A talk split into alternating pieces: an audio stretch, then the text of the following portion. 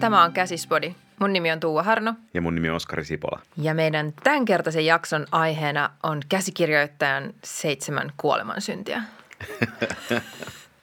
Ihanan dramaattista. Eikö se ole? Mä ajattelin, että me viime kerralla puhuttiin niistä raamatullisista nimistä, niin jos meillä on koko kausi on täällä sitten niin kuin suorastaan niin kuin messiaanista kamaa. Tykkään. Kaudella pitää olla joku teema ja tämä toimii. Tämä tuli semmoisesta niin kuin havainnoista tämä aihe, että on niin kuin jotain semmoisia juttuja, mitä tajuu käsikirjoittaessa että, tai ylipäänsä tässä ammatissa toimiessa, että saattaa sortua semmoisiin niin kuin virheisiin. Kyse on ehkä enemmän virheistä kuin varsinaisista synneistä. Mutta ainakin mun semmoinen niin kuin varsinkin uran alkuaikojen virhe on ollut semmoinen niin kuin ylijoustavuus suhteessa tuottajiin ja ohjaajiin. Semmoinen, että jos tulee jotain niin kuin toiveita siitä, että mitä käsikirjoituksessa olisi tai ei olisi, niin mä oon ollut tosi innokas toteuttaa nämä toiveet. Olisin, että okei, sä et tykännyt tästä, hyvä, muutetaan. Ja jotenkin kritisoimatta tai niin kuin asettamatta sen niin kuin lähde tai semmoista niin kuin kriittiseen valoon sitä, että mitä itse asiassa pyydettiin ja mitä se tarkoittaa koko käsikirjoituksen kannalta. Niin siinä on semmoinen sävy siitä, että ikään kuin korvaa oman arvostelukykynsä jonkun muun arvostelukyvyllä. Että ei käytä edes sitä niin kuin oman kriittisen linssinsä läpi sitä saatua palautetta tai pyyntöä tai neuvoa, vaan on yksinkertaisesti automaattisesti siinä positiossa, että tämä on varmasti totta, näin kansi tehdä ja minähän teen. Kyllä mä muistan sen, että sä siteerasit joskus tätä, onko se Groucho Marxin tämä, että these are my principles and if you don't like them I have others. Siinä on kysymys just nimenomaan tästä, että miellyttämisen halu muuttuu esteeksi sellaiselle jotenkin oman ammattitaidon ja luovuuden soveltamiselle. Unohtaa sen, että itsellä on ollut joku näkemys ja joku visio sitä käsikirjoitusta tehdessä ja että nämä muutokset, jotka voi tuntua pieniltä tai jotenkin itselle silleen niin kuin helpoilta tehdä, koska on aina tämä tieto, että jotenkin, että siinä niin kuin paperilla ne muutokset on halpoja. Että ne kuitenkin saattaa sitten itse asiassa tuhota sen vision, mikä on alun perin ollut. Mutta se on tosi, tämä on tietenkin ymmärrettävä virhe varsinkin just uran alkuaikoina, koska yleensä kuitenkin sitten ne ihmiset, joiden kanssa tekee töitä, on ollut alalla pidempään. Ja silloin helposti tulee just tämä ajatus siitä, että noi varmasti tietää paremmin, ne on tehnyt tätä jo niinku vuosia, niillä on kokemuksia monista kymmenistä projekteista ja ne niinku, niiden niinku sanoissa on joku erityinen paino ja näin. Ja se voi hyvin olla totta, että en todellakaan tarkoita, että ei kannattaisi ottaa niinku vakavasti ja tosissaan sitä, että jos saa palautetta tai muutosehdotuksia. Mutta sitten on ollut myöskin jotenkin itselle valaisevaa jossain kohtaa tajua, että ihminen, jonka niinku muutosehdotuksia on ottanut vastaan, niin sitten jossain kohtaa tajua, että se ei olekaan lukenut koko käsistä tai että se niinku itse asiassa sekoittaa se johonkin toiseen käsikseen tai ylipäätänsä, että sitten niinku alkaa ymmärtää, että että vaikka tämä ihminen voi olla kuinka kokenut ammattilainen, niin tämä kyseinen palaute ei välttämättä nyt ollutkaan ihan kullanarvoista. Meillä on myös niin julkinen ala. Meidän korkeimman profiilin tekijöistä kirjoitetaan lehdissä ja heitä haastatellaan televisiossa ja ollaan sillä tavalla suurennuslasin alla, että alalle saapuessa muistan tämän itsekin hyvin voimakkaana tunteena, niin kun sulle kollegoiksi tulee niitä ihmisiä, joita sä olet seurannut median välityksellä silloin, kun ehkä olet ollut vielä nuori yläaste- tai lukioikäinen ihminen, joka on tajunnut, että elokuvat ja TV-sarjat on siisteintä ikinä ja pääsisipä niitä tekemään, niin sitten ne kotimaiset tekijät nousee sieltä esiin, rupeat seuraamaan niitä, rupeat tunnistamaan, että kuka on kirjoittanut minkäkin leffan tai sarjan tai ohjannut minkäkin leffan tai sarjan.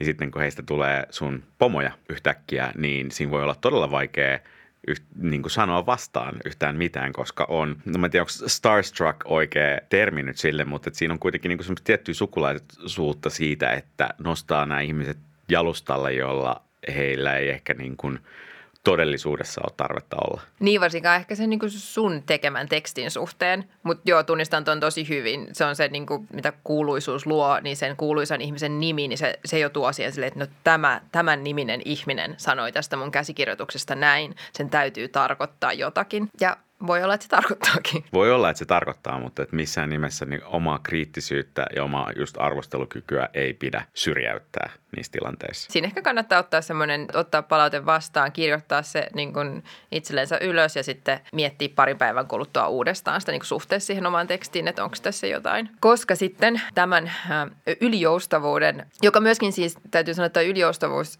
tapahtuu myöskin sitten ihan tässä niin kuin jo alalla pidempään työskennelleenä, niin se voi tapahtua siinä vaiheessa, kun kuvataan tai muuta. Et silloin tulee yleensä semmoisia niinku toiveita, että okei, nyt täytyisikin muuttaa, että tuohon lokaatioon ei pääse ja niinku, että oliko tämä tärkeä. Niin siinäkin muistaa se, että ei jotenkin ota tätä niinku ylijoustavuutta silleen, että et ei ollut tärkeä, mä voin muuttaa, mä teen jonkun toisen, ei voitte poistaa. Koska sitten ne voi olla sellaisia, joita sitten kun katsotaan lopputulosta, niin on tajuukin silleen, että että se olikin aika olennainen. Tämä, minkä niinku tarjosin säästönä tai helpotuksena, niin se on nyt itse asiassa rampauttanut koko jakson juonellisen rakenteen tai teemallisen niin kuin kuljetuksen tai minkä ikinä, että se ei ollutkaan yhdentekevää. Mä olen ollut semmoisessa tilanteessa, missä on ollut tuotannollista painetta muuttaa käsikirjoitusta, jotta se olisi helpompi tai ylipäänsä mahdollinen kuvata se kohtaus, ja käsikirjoittaja on ollut silleen, joo, muutetaan siitä vaan näin.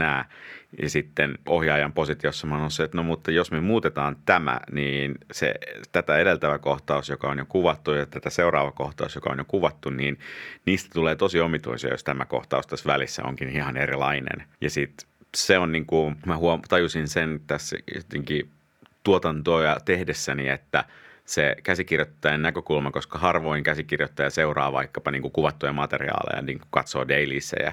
Että yleensä käsikirjoittaja, voisiko olla luovuttunut käsikirjoituksen, seuraavan kerran saapuu sitten leikkauspöytään, jos sinnekään. Mutta siinä välissä just nämä tuotannolliset muutokset, niin hänellä voi olla niin kuin hyvin rajattu näkökulma siihen, että mitkä on niin kuin oikeasti ne kuvatun materiaalin realiteetit, joiden puitteissa sitä lisää kuvattavaa materiaalia vähän pakko tehdä, jotta se jatkuvuus toimii ja se kokonaisuus toimii.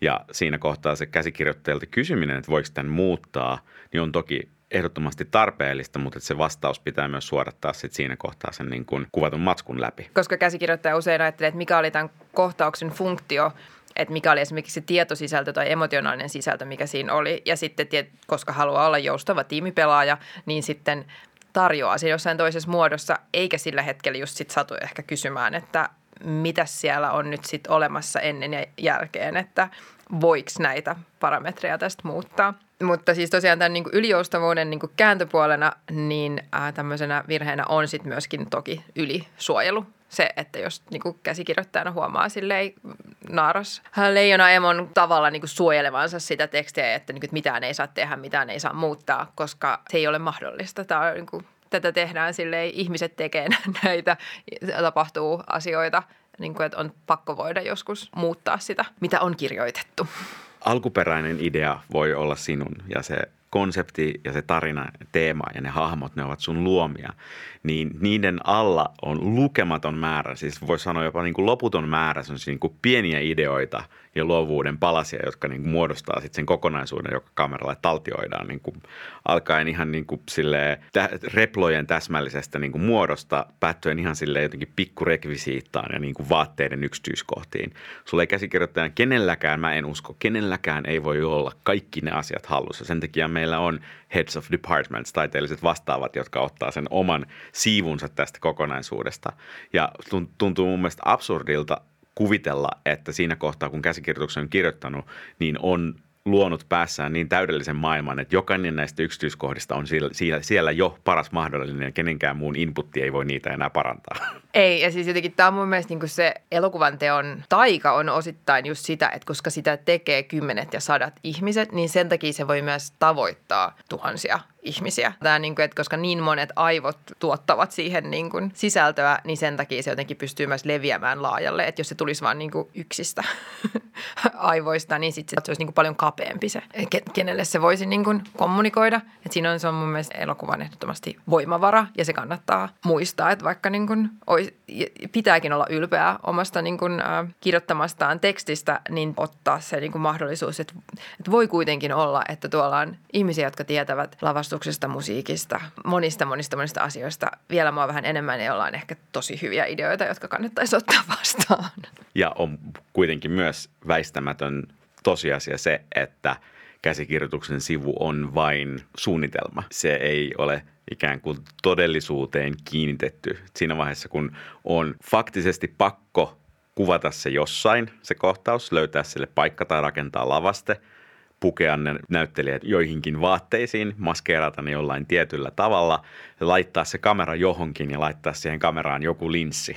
Niin siinä vaiheessa ollaan niin fyysisten asioiden ja päätösten ja ratkaisuiden äärellä, että niitä ei vaan ole mun mielestä mahdollista siinä käsikirjoituksessa täydellisesti ennustaa jokaista niistä. Ehdottomasti suojele sun tarkoitusta, sitä mitä sä oot halunnut sillä käsikirjoituksella saavuttaa. Suojele sun teemoja, suojele sun väittämää, sun sanomaa, mutta ole hyvin avoin sille, että miten siihen tavoitteeseen päästään. Se on niin kuin ollut mulla ainakin tärkeä lähestymistapa. No sitten toinen tai itse asiassa kolmas tämmöinen niin kuin käsikirjoittajan synti on se, että jos tekee tämmöistä niin kuin lähdemateriaalipohjasta teosta, niin on se niin kuin ihastuminen niihin niin kuin lähdemateriaalin tarjoamiin faktoihin tai asioihin, jotka löytää sieltä. Kun perehtyy johonkin vaikka itselle uuteen asiaan, niin siinä voi olla monia sellaisia asioita, että, niin jotenkin, että ihastuu niihin, että on se, että tämä on ihan mahtava, mä haluan käyttää tätä. Mutta sitten se, että muistaa kuitenkin, että se, että jokin asia on totta, niin se ei tee siitä välttämättä lainkaan kiinnostavaa. Ja sen jotenkin silleen loputtomiin suojelu jossain, niin kuin, että meidän täytyy tehdä tämä näin, koska näin tämä oikeasti todellisuudessa menee. Tai jos on joku tämmöinen niin kuin historialliseen tapahtumaan perustuvat tekstit, että näin tämä oikeasti meni, niin sitten silleen, no joo, mutta tässä nyt kuitenkin ollaan tekemässä silleen fiktiota, että onko pakko tehdä toi tylsä vaihtoehto. Niin, me operoidaan draamassa hyvin erilaisilla säännöillä kuin vaikkapa historiankirjoitus operoi, kuin journalismi operoi ja ihan siis kuin romaanikirjallisuuskin myöskin operoi. Että ne työkalut, millä meidän tarinoita kerrotaan, on erilaisia, tapa, millä niitä kerrotaan, on erilaisia ja me käsikirjoittajina ollaan niiden tapojen asiantuntijoita ja siinä niin kuin voi olla siinä lähdemateriaalissa, on se sitten justiin historiallinen tapahtuma, artikkeli tai romaani. Siinä on varmasti sen kunkin muodon puitteissa joku tosi viehättävä asia, joka ei vaan kerta kaikkiaan ole siirrettävissä fiktioon. Silloin on niinku tunnustettava tosiasiat. Sehän on viisauden alku, niin kuin Paasikin jokin sanoi.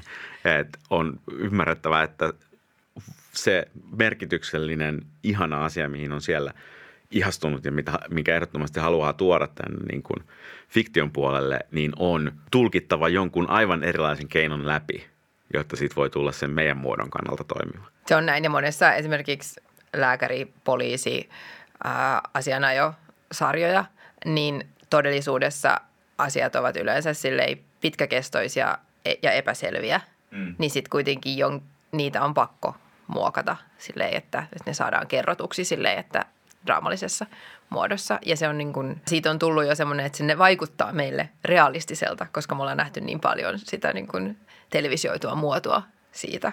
Okei, että nämä rikokset ratkaistaan niin kuin, ei silleen vuosissa. Vaan päivissä.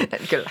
No sit virhe, johon kans voi niin kuin sortua, on se, että yli- tai aliarvioi katsojan muistia. Ja me tässä just eilen rantattiin tuosta House of Dragonin päätösjaksosta, jossa oli kohtaus, jossa viitattiin niin kuin kauden pilotissa olleeseen kohtaukseen. Eikä edes vaan kohtaukseen, vaan pienen detaljiin siinä kohtauksessa viitattiin yhtä pienellä detaljilla.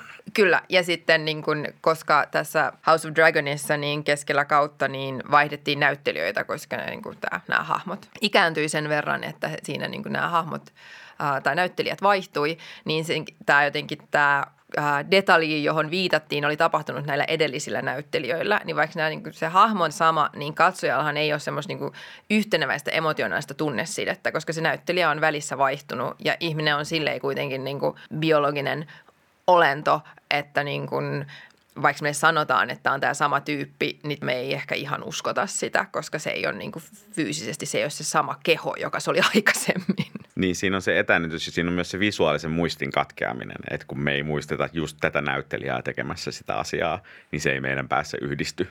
Tällaista jotenkin niin kuin katsojan muistin siihen luottamista tuolla tavalla, niin sitä kannattaa välttää. Samoin kuin varsinkin kotimaisissa TV-sarjoissa, jossa valitettavasti niin kuin kakkoskausia tai kolmoskausia, niitä ei tilata jotenkin hyvissä ajoin etukäteen, jolloin ne voisi niin kuin, että katsoja saisi katsoa ykköskauden ja jos tykkää siitä, niin jatkaa heti kakkoskauteen, vaan pikemminkin käy niin, että katsoja katsoo ykköskauden, odottaa 3 vuotta ja sitten tulee ehkä kakkoskausi, niin silloin ei myöskään kirjoittajana ei voi olettaa, että se olisi tuoreena mielessä se edellinen kausi ja siellä tapahtuneet asiat. Täytyy miettiä, että onko järkevää niin kuin tehdä tämmöisiä recappeja Tai sitten miettisin, että onko kannattavaa ylipäätänsä niin kuin tuoda sieltä ykköskaudelta mitään, koska tämä kotimainen tuotantorakenne on myöskin sellainen, että olen ainakin käsikirjoittajana ymmärtänyt, että ei kauhean paljon toivota sellaisia niin kuin kausia, jotka niin kuin vaatii toista kautta.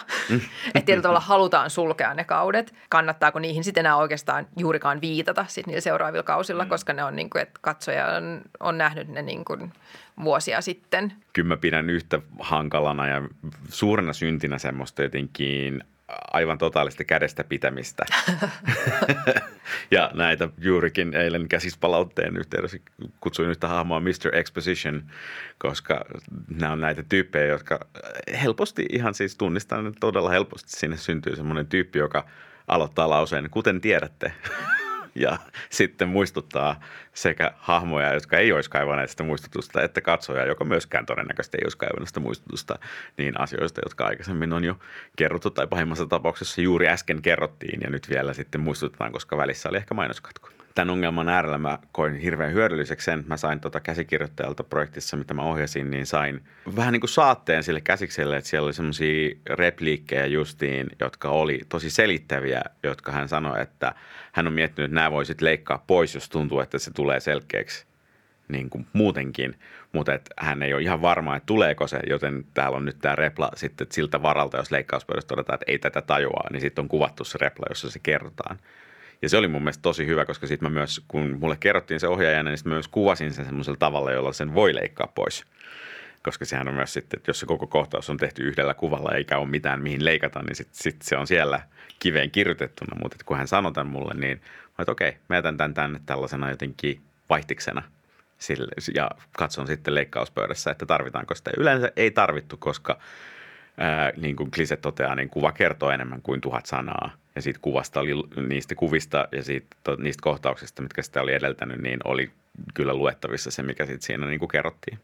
Ei, mutta toi on tosi hyvä, koska siinä voi just käydä tätä myöskin käsikirjoittajan sokeutumista sille omalle maailmalleen, että olettaa jotkut asiat, niin kuin, että no, tämä on ihan selkeää, että koska itse on niin sisällä siinä, niin sitten muistaa, että just, että katsoja ei todellakaan välttämättä ole.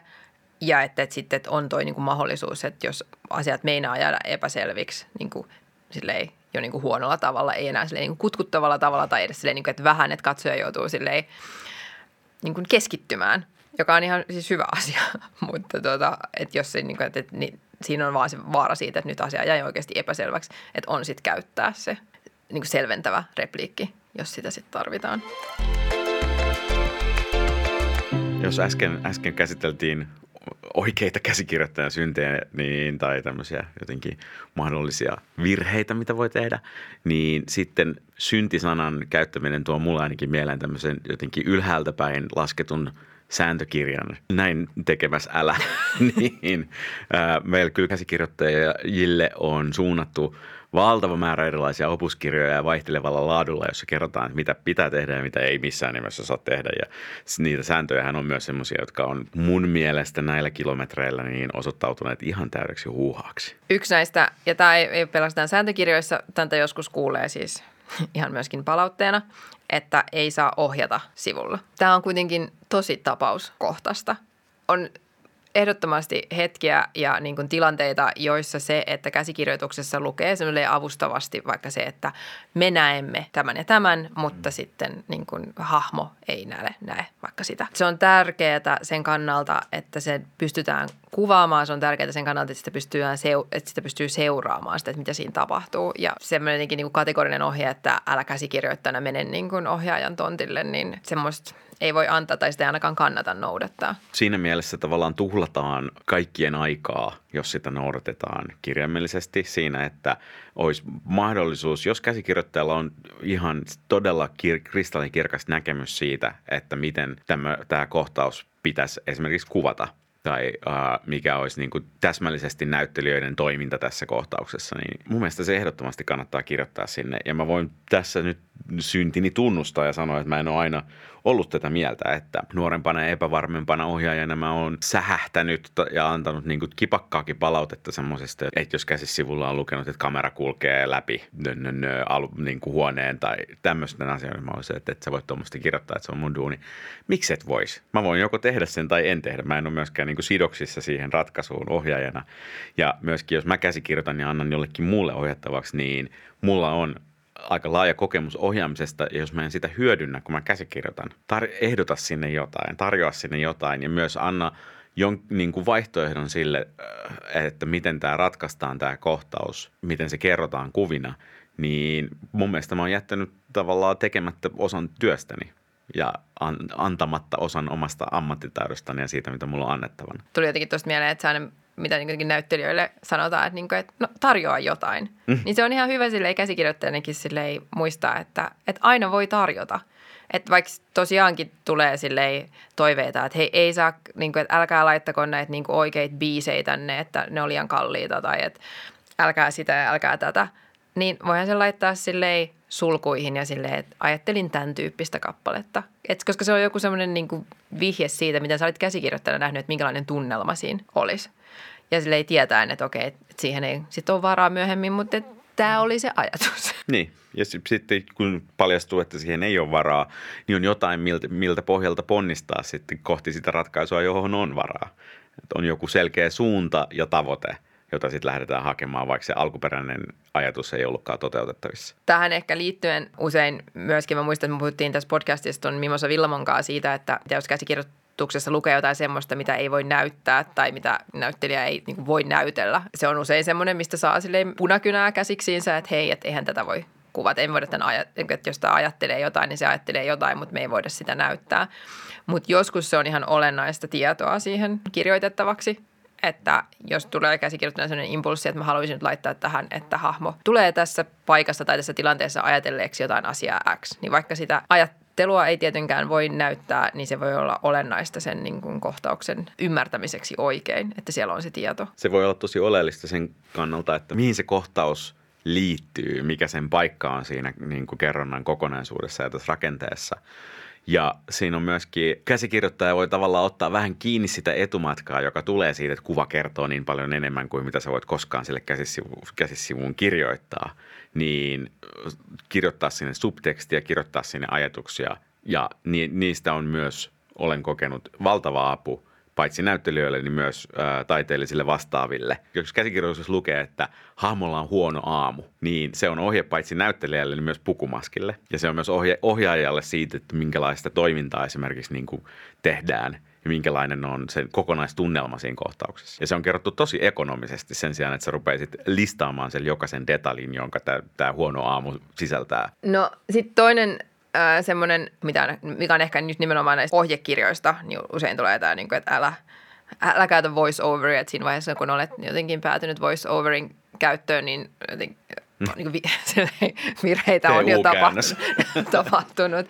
Että jotenkin yrität nyt kompensoida kertomisella sitä, mitä sinun pitäisi näyttää. Tämä ei kuitenkaan ole lainkaan jotenkin kategorisesti näin. On aivan riemastuttavia voice-overeita. Se siis, että nyt tulee just mieleen vaikka tuosta Netflixin Never Have I Ever-sarjasta, jossa on kertojana toi John McEnroe, temperamenttinen tennistyyppi. Ja sitten kuitenkin kertoo se sarja niin kuin tässä jotenkin teinitytöstä ja hänen elämästään. Ja sitten siinä on niin mielestäni hauska se jotenkin asetelma, että meillä on tämä kertoja ja tämä päähenkilö. Että sillä voi olla sitä voiceoveria voi käyttää myöskin muulla tavalla kuin siihen, että päähenkilö jotenkin suodattamatta kertoisi omia ajatuksiaan. Että sulla voi olla tämmöinen niin kuin ns. Personifikoitu kertoja tai se voi olla epäluotettava kertoja myöskin ne, vaikka se olisikin päähenkilö, niin päähenkilön ajatusääni, niin siinä voi silti olla semmoinen niin kuin epäluotettavuuden taso, joka tuo siihen jotain kiinnostavaa. Niin, se voi olla päähenkilö eri aikatasossa, mutta toihan se just on, että niin kuin, ei, siihen on syynsä, miksi meitä varoitetaan siitä, miksi meitä kielletään käyttämästä sitä. Ja syy on se, että sitä on niin monta kertaa käytetty semmoiseen, mihin sitä ei pitäisi käyttää, joka on täyttämään ja niin kuin tilkitsemään noita tarinankerronnan aukkoja. Jos sulla on joku muu funktio sille, niin ja selkeä näkemys siitä, mitä se voisi tuoda siihen lisää. Yksi mun kaikkien aikojen suosikkielokuvista on toi Alfonso Cuarónin Y Tu Mamá También, eli Ja äitiäs kanssa, missä voiceover on tämmöinen jotenkin tarinan yläpuolella leijuvan, kaikki näkevän ja kaikki tietävän henkilön ääni, joka paitsi kommentoi niitä hahmoja hyvin lakonisesti ja vähän silleen pikkasen niin kuin tarinaa tilkiten, mutta hyvin niin kuin ei kovin merkityksellisellä tavalla. Ja sitten se liittää sen Meksikon historiaan ja politiikkaan. Sen, mitä nämä teinit, sekoilevat, niin kuin sekstailevat, ryyppäävät teinit tässä tekee. Että miten se liittyy siihen niin kuin heidän yhteiskuntaansa, yhteiskuntaluokkiin. Ja löytää sieltä semmoisia detaljeja, jotka syventää sitä niin kuin ihan käsittämättömällä tavalla ja valaisee sitä toimintaa aivan erilaisista kontekstista. Ja sehän on siis mun mielestä siis mestariteos tässä suhteessa. Toinen, mikä tulee meille on Fleabag, missä se voiceover on siirretty siihen, että hahmo yhtäkkiä kääntyy kohti kameraa ja sanoo sen, minkä joku muu olisi kirjoittanut voiceoveriksi. Ja ne muut hahmot ei kuule tai näe ikään kuin hänen tekevän tätä, mutta hän puhuu sitä suoraan kameralle, suoraan katsojalle ja voiceoverhan nimenomaan on katsojalle suoraan puhumista. No toi Cuaronin tai sitten ehkä jos, no mun tulee mieleen, että Ameliessa on myös tämmöinen niin kuin kaikki totta. Tietävä kommentoiva kertoja, joka tuo siihen semmoisen, siellä tulee niin kuin erilainen komiikan taso ja semmoinen ilmavuus. Ja sitten mä ehkä myöskin koen, että silloin kun on ton tyyppinen kertoja, niin siinä tulee se semmoinen jotenkin ison tarinan, että tässä on niin kuin, että joku kertoo tätä isoa tarinaa samalla. Sillä on ihan ehdottomasti paikkansa, että sitä ei pidä niin kuin parjata silleen välineenä. No sitten ehkä tuohon niin kuin liittyen ylipäätään mä muistan, että viime jaksossa sä puhuit tästä niin kuin True Detectivein ykköskauden siitä niin kuin Matthew McConaugheyin hahmon pitkästä Nietzsche-repliikistä. Ja se on jäänyt mulle jotenkin semmoinen mieleen, että kun kans ehkä voisi olla semmoinen, niin kuin, mitä, mihin törmää on se, että äläkäsi kirjoittajana yritä briljeerata tai jotenkin esittää älykästä tai että, niin kuin, että käsikirjoittajan taitokirjoittajana on niin kuin kirjoittaa sellaista tekstiä, missä ihmiset tuntee. Ja näin se onkin, mutta tämän kanssa tulee usein semmoinen, että älä yritä jotenkin laittaa sinne liikaa semmoista tietoa tai se vaan raskauttaa kaikkea. Ja myöskään älä kirjoita repliikkejä, jotka ovat yli 3 riviä. Niin silti toi on semmoinen, niin kuin se Nietzsche-repliikki on semmoinen, minkä musta tuntuu, että kaikki muistaa siitä.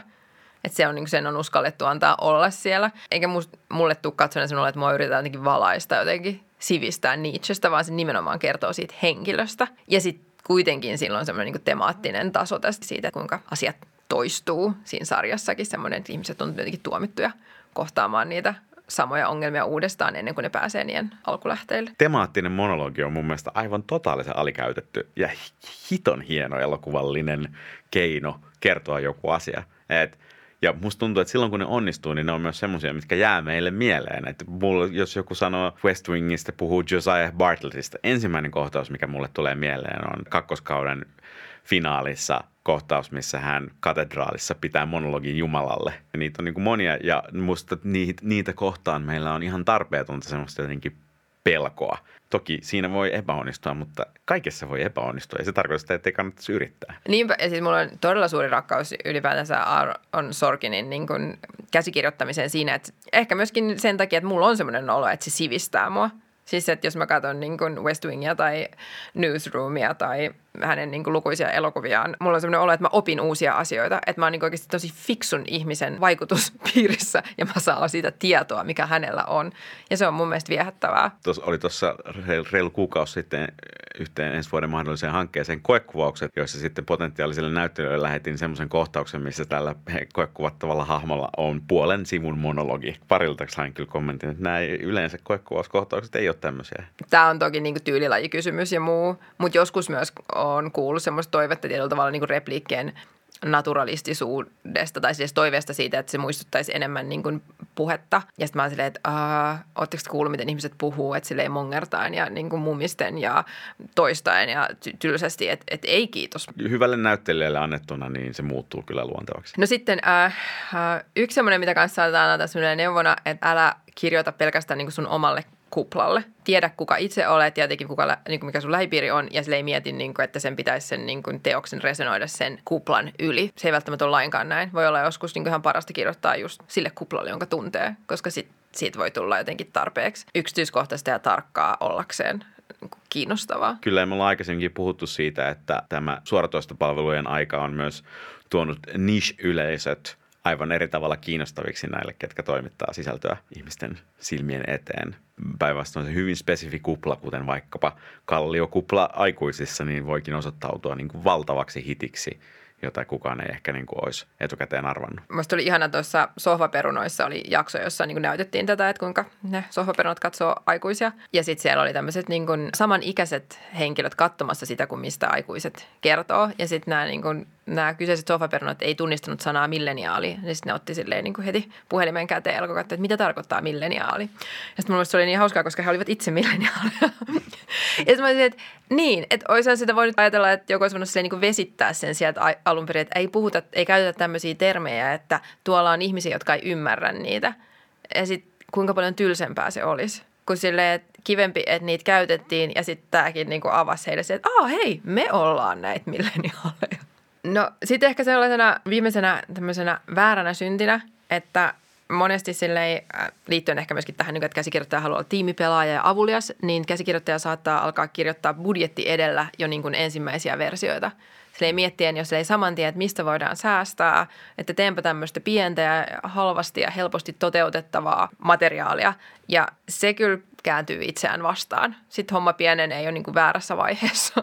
Joo, mä haluan tässä kohtaa antaa synnin päästön niin kuin ihmisenä, joka on myös tuottanut, että se etenkään ne käsikirjoituksen varhaiset versiot, jossa sitä tarinaa, niitä hahmoja, niitä teemoja pyritään niin kuin veistämään sieltä esiin, niin ei ole se paikka vielä säästää rahaa, koska myöskin mä en koe, että siinä vaiheessa vielä kukaan lopulta osaa säästää rahaa, että ymmärtää täsmällisesti mikä maksaa ja mikä tekee.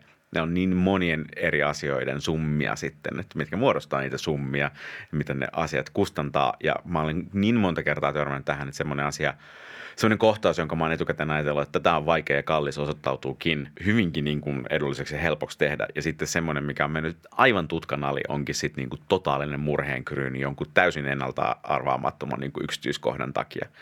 Ja se, että näitä ei pysty ennustamaan ennen kuin niitä oikeasti ruvetaan laskemaan, niin mun mielestä tarkoittaa sitä, että se käsikirjoittaja ei voi eikä hänen pidä yrittää pitää niitä asioita mielessään tai jotenkin ainakaan päällimmäisenä mielessään. Totta kai ei voi kirjoittaa avaruusoperaa, jos ei ole rahaa erikoistehosteisiin tai ja jos tilaus on semmoinen, että tässä nyt tehdään niin kuin tietyn kokosta tietylle kohderyhmälle, niin se on mun mielestä ihan perusammattitaitoa, mutta sitten just tämä jotenkin oli musta niin hieno havainto sulta, mistä sä sanoit tuosta käsikirjoituksesta, mitä me ollaan työstetty nyt yhdessä, että sä olit kirjoittanut sinne kohtauksen, joka tapahtuu kebab-ravintolassa. Se oli ainoa kohtaus, mikä tapahtuu kebab-ravintolassa. Tämä on ensimmäinen versio meidän pilotista ja sä mietit, että voiko tämä, että nyt tämä on yksi kuvauspaikka liikaa. Onko tässä niin kuin, että kun tässä tänne ei sitten palata, niin onko tämä nyt sitten niin kuin järkevää? Anna mennä vaan. Saa olla kebabia. Ei, mutta se on tässä, kun monet näistä synneistä liittyy siis tähän alaan ja myöskin käsikirjoittajien asemaan useimmiten kuitenkin freelance-tekijöinä. Se niin kuin halu saada omia niin kuin töitään tuotantoon tuottaa semmoisia toimintatapoja, että jossa niin kuin pyrkii varmistamaan sitä, ettei sitten menisi siinä kohtaa se lapsi pesuveden mukana, että niin kuin just yrittää liikaa joustamalla, liikaa säästämällä. Rajoittaa omaa luovuuttaan, koska se on kuitenkin se, mitä käsikirjoittajalta toivotaan. On luovia ratkaisuja ja toimivaa tekstiä, jonka pohjalta on hyvä lähteä tekemään sitä tuotantoa, missä nämä asiat sitten kyllä lasketaan. No nyt kun ollaan puhuttu jutuista, mitä ei kansi tehdä, tai että mitä kansi tehdä sillä ei vaan harkiten ja tiedostaen, niin mä ajattelin, että me luetellaan 10 käskyä siitä, mitä ehdottomasti saa tehdä. Ja mehän olemme tässä, kuten raamattuun, niin viimeinen auktoriteetti. Ja nämä kannattaa saman tien. Ehkä me ruvetaan myymään tästä huoneentaulua tästä meidän listasta. Ensimmäisenä niistä katso juttuja, joista tykkäät. Voi tuntua absoluuttiselta itsestäänselvyydeltä, mutta aika moni meistä tuolla kulkee semmoisen niin kuin pitäisi katsoa nämä 10 sarjaa ja elokuvaa lista päässään. Ja sitten tuntee semmoista huonoa omatuntoa siitä, että kuitenkin katsoo Sex Educationia Netflixistä, eikä niitä niin kuin maailman 10 parhaaksi arvioitua sarjaa sen sijaan. Haluan tässä tarjota tämän synninpäästön siitä, että todellakin kannattaa katsoa sellaisia sisältöjä, joista itse nauttii.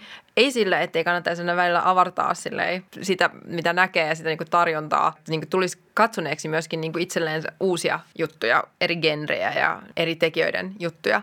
Mutta on oman maun vaalimista ja siihen tutustumista olla tietoinen ja hyväksyvä ja arvostava siitä niistä jutuista, joista itse tykkää. Toinen käsky on kirjoita juttuja, joita itse haluaisit nähdä. Ja tämä, jos et itse ole kiinnostunut omasta luovasta outputistasi tai tartu semmoisiin projekteihin, joita toivoisit näkeväsi enemmän maailmassa, niin kuka muu siitä sitten kiinnostuu, mitä sä oot tekemässä? Se on se, mun mielestä se avainkysymys. Aivan erityisesti, jos on joku asia, minkä sä koet näkeväsi eri tavalla kuin muut, joka niin kuin usein palaa mieleen sille, että miksi mä ajattelen näin ja miksi kukaan muu ei ajattele näin, tai miksi mä näen tämän asian näin eikä kukaan muu näe tätä asiaa näin, niin hitto se on lahja, se on etu. Kirjoita se, koska mä haluan nähdä sen. 3. käsky. Palauta mieleen perusasiat. Joskus kirjoittaessa eksyy ja lumoutuu omasta tekstistään ja tarinamaailmastaan. On ihan hyvä välillä ottaa silleen askel taaksepäin, ottaa vähän etäisyyttä siihen tekstiin, ihan joskus vaikka niin kuin ajallista etäisyyttä, nukkua yön yli ja tehdä muita asioita ja sitten niin kuin katsoa sitä tekstiä perusasiat mielessä pitäen, eli niin kuin, että mitä tässä katsoja seuraa, mikä on tämä niin kuin päähenkilön want tässä, mihin hän pyrkii, mikä häntä estää. Ja onko siinä jotain sellaista, mitä ylipäätänsä pystyy selkeästi seuraamaan? Vai onko siihen tullut jo niinku, joku semmoinen niinku liiallisten, symbolisten ja muiden metaforien taso päälle? Että sitten, että okei, siinä ei enää olekaan mitään niinku sellaista, mihin pääsisi mukaan. 4. käsky on, että anna aikaa, mikä on helposti unohtuu. Että kyllä mä ainakin tunnistan itsessäni sen, että jos joku asia ei ratkea heti, niin se tuntuu musta epäonnistumiselta. Ja on hyvin tärkeää muistuttaa itseään siitä, että meidän aivot toimii tietyllä nopeudella. Ja se, että jollekin asialle antaa aikaa, hauduttelee sitä, niin tuottaa yleensä paremman lopputuloksen kuin vääntää se saman tien valmiiksi niin kuin väkipakolla. Toisaalta on myös totta tämä Duke Ellingtonin I don't need inspiration, what I need is a deadline -lausahdus. Ja se olikin ehkä päivän sitaatti sitten, koska meillä ei ole mitään muutakaan sitaattia täällä valmisteltuna. Jatkaen 4. käskystä 5. Samassa teemassa on, että ota aikaa ja vaadi sitä. Hyvät käsikirjoitukset ei synny nopeasti. Kun sitä kirjoittaa, niin siinä tarvitsee aikaa paitsi siihen ihan niin kuin sen niiden kohtausten ratkaisemiseen ja kirjoittamiseen, niin myös siihen, että sulla tosiaan on tämä mahdollisuus silleen antaa sen tekstin levätä hetken ja sitten palata sen ääreen ja katsoa sitä. Eli älä sano etukäteen, että sä pystyt tekemään sen nopeammin kuin mitä se oikeasti vie aikaa. Se on, niin kun, on hyvä, että myöskin laittaa niin kun tonne alalle viestiä siitä, että tähän tarvitaan aikaa. Se ei niin kuin tapahdu nopeasti, että on ajattelutyötä ja vaikka jotkin osiot siitä saattaakin ratketa välähdyksenomaisesti muutamassa minuutissa, niin sitten on paljon asioita, jotka ei tapahdu niin. 6. käsky on puolusta sitä, mikä on itsellesi tärkeää. Tähän liittyy tietenkin paitsi se, että mitkä ovat sun teemasi ja ne syyt, miksi nämä hahmot on sulle tärkeitä ja sun mielestä just tälle tarinalle oikeat henkilöhahmot ja ne tapahtumat, jotka sä haluat kirjoittaa, niin myös sitä esimerkiksi niin kuin aikaisempaan liittyen puolustaa sitä, että jos sä et ole nopea kirjoittaja, niin puolusta sitä aikaa, jonka sä tiedät tarvitsevasi. Ne on molemmat yhtä tärkeitä ja kun puolustat, niin muista noin meidän aikaisemmat synnit, että älä ole ylijoustava, äläkä ylisuojeleva. Ja tähän ihan sellaisena käytännön vinkkinä, niin nyt tämän syksyn Writers Roomissa, jota on vetänyt, niin me tehtiin tämmöinen Creative Deal Memo. Eli siis kirjoitettiin ihan sanat paperille, että mitkä meille tässä projektissa on nyt tärkeitä. Niin kuin mitkä teemalliset asiat, mitkä niin kuin henkilöön liittyvät asiat, mitkä niin kuin sen tyylilliset asiat. Koska kun jossain vaiheessa tuotantoa tulee kuitenkin sellaisia, että jostain asioista pitää leikata, jotain asioita pitää poistaa tai muuttaa, niin oli hyvä silleen, että meillä on paperilla se, että nämä asiat on tämän niin kuin jutun ytimessä. Näistä ei voi leikata tai joustaa, että, sit, niin kuin, että mietitään sitten muita tapoja, mutta että tälle niin kuin hankkeelle nämä on ne, jotka tuottaa sen ominaislaadun ja sitten jos näistä lähdetään silleen viilailee pois, niin sitten se syvin olemus ja identiteetti muuttuu, sitten se on jokin muu juttu.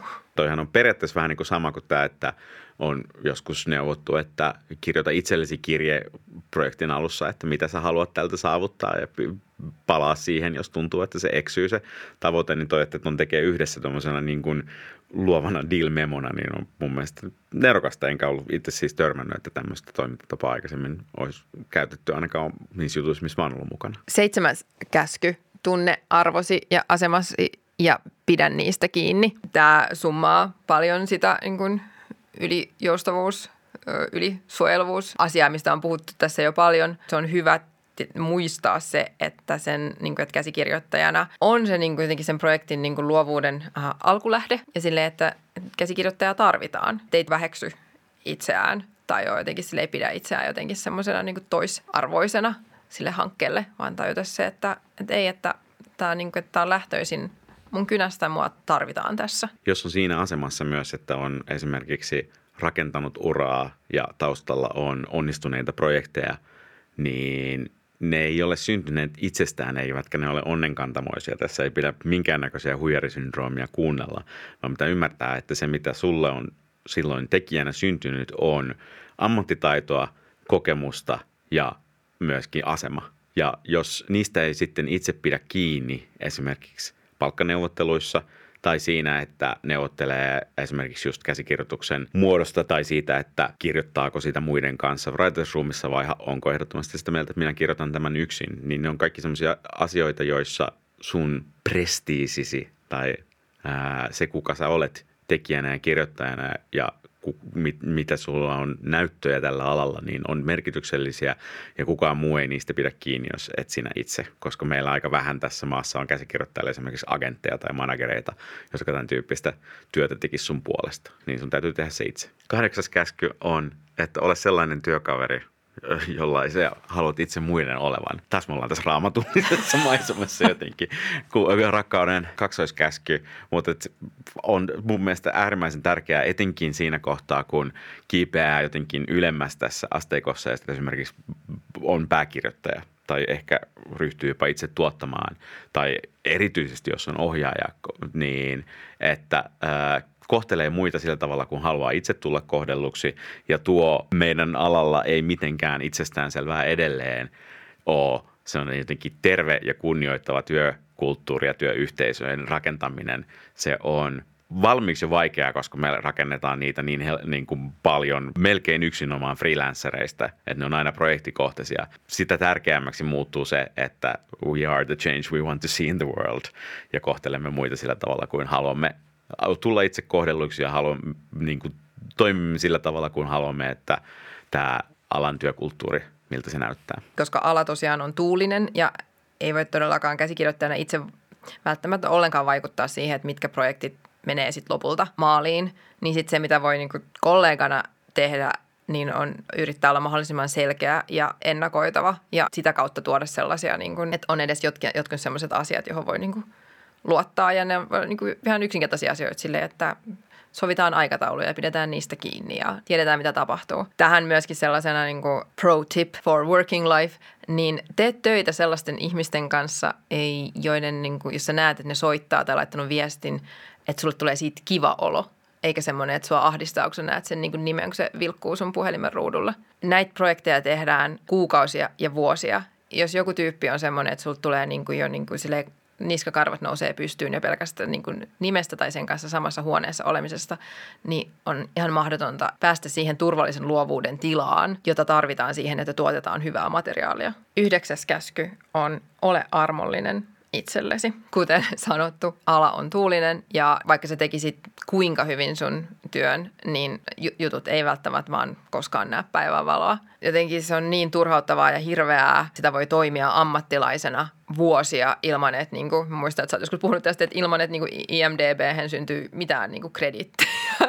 Että sitä on vaan niinku tehnyt töitä ja niinku kokonaisia vaikka kausikäsikirjoituksia on päätynyt jonnekin niinku pöytälaatikoihin ja silleen tilaajien, en tiedä mihin holveihin he niitä niinku säilöö, mutta siellä ne on ja pysyy ja koskaan ne eivät tule sieltä enää niinku materialisoitumaan. Ja kun tämä on silleen alaa koskeva realiteetti, niin älä ole itsellesi ilkeä. Mä näin joskus semmoisen graafin, missä oli silleen, että kun sanotaan, että show up every day and do the work, että mitä luulen, että se tarkoittaa on silleen, että maanantai 100%, tiistai 100%, keskiviikko 100%, jne.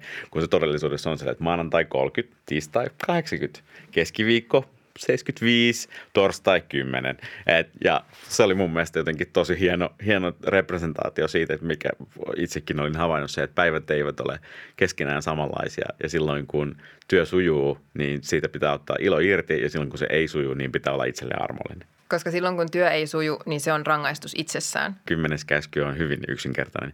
Oikolue. Kaiken mitä kirjoitat, niin oikolue se. Äärimmäisen tehokas ja yksinkertainen tapa saada tekstistä parempaa. Ja vaikuttaa ammattimaisemmalta ja ylläpitää semmoista, jälleen kerran semmoista tiettyä niin kuin työkulttuuria siinä, että on myös omasta työstään sen kanssa tarkka ja siitä ylpeä. Aamen. No niin, Raamattullisen jakson päätös tuli siinä. Kiitos. Kiitos.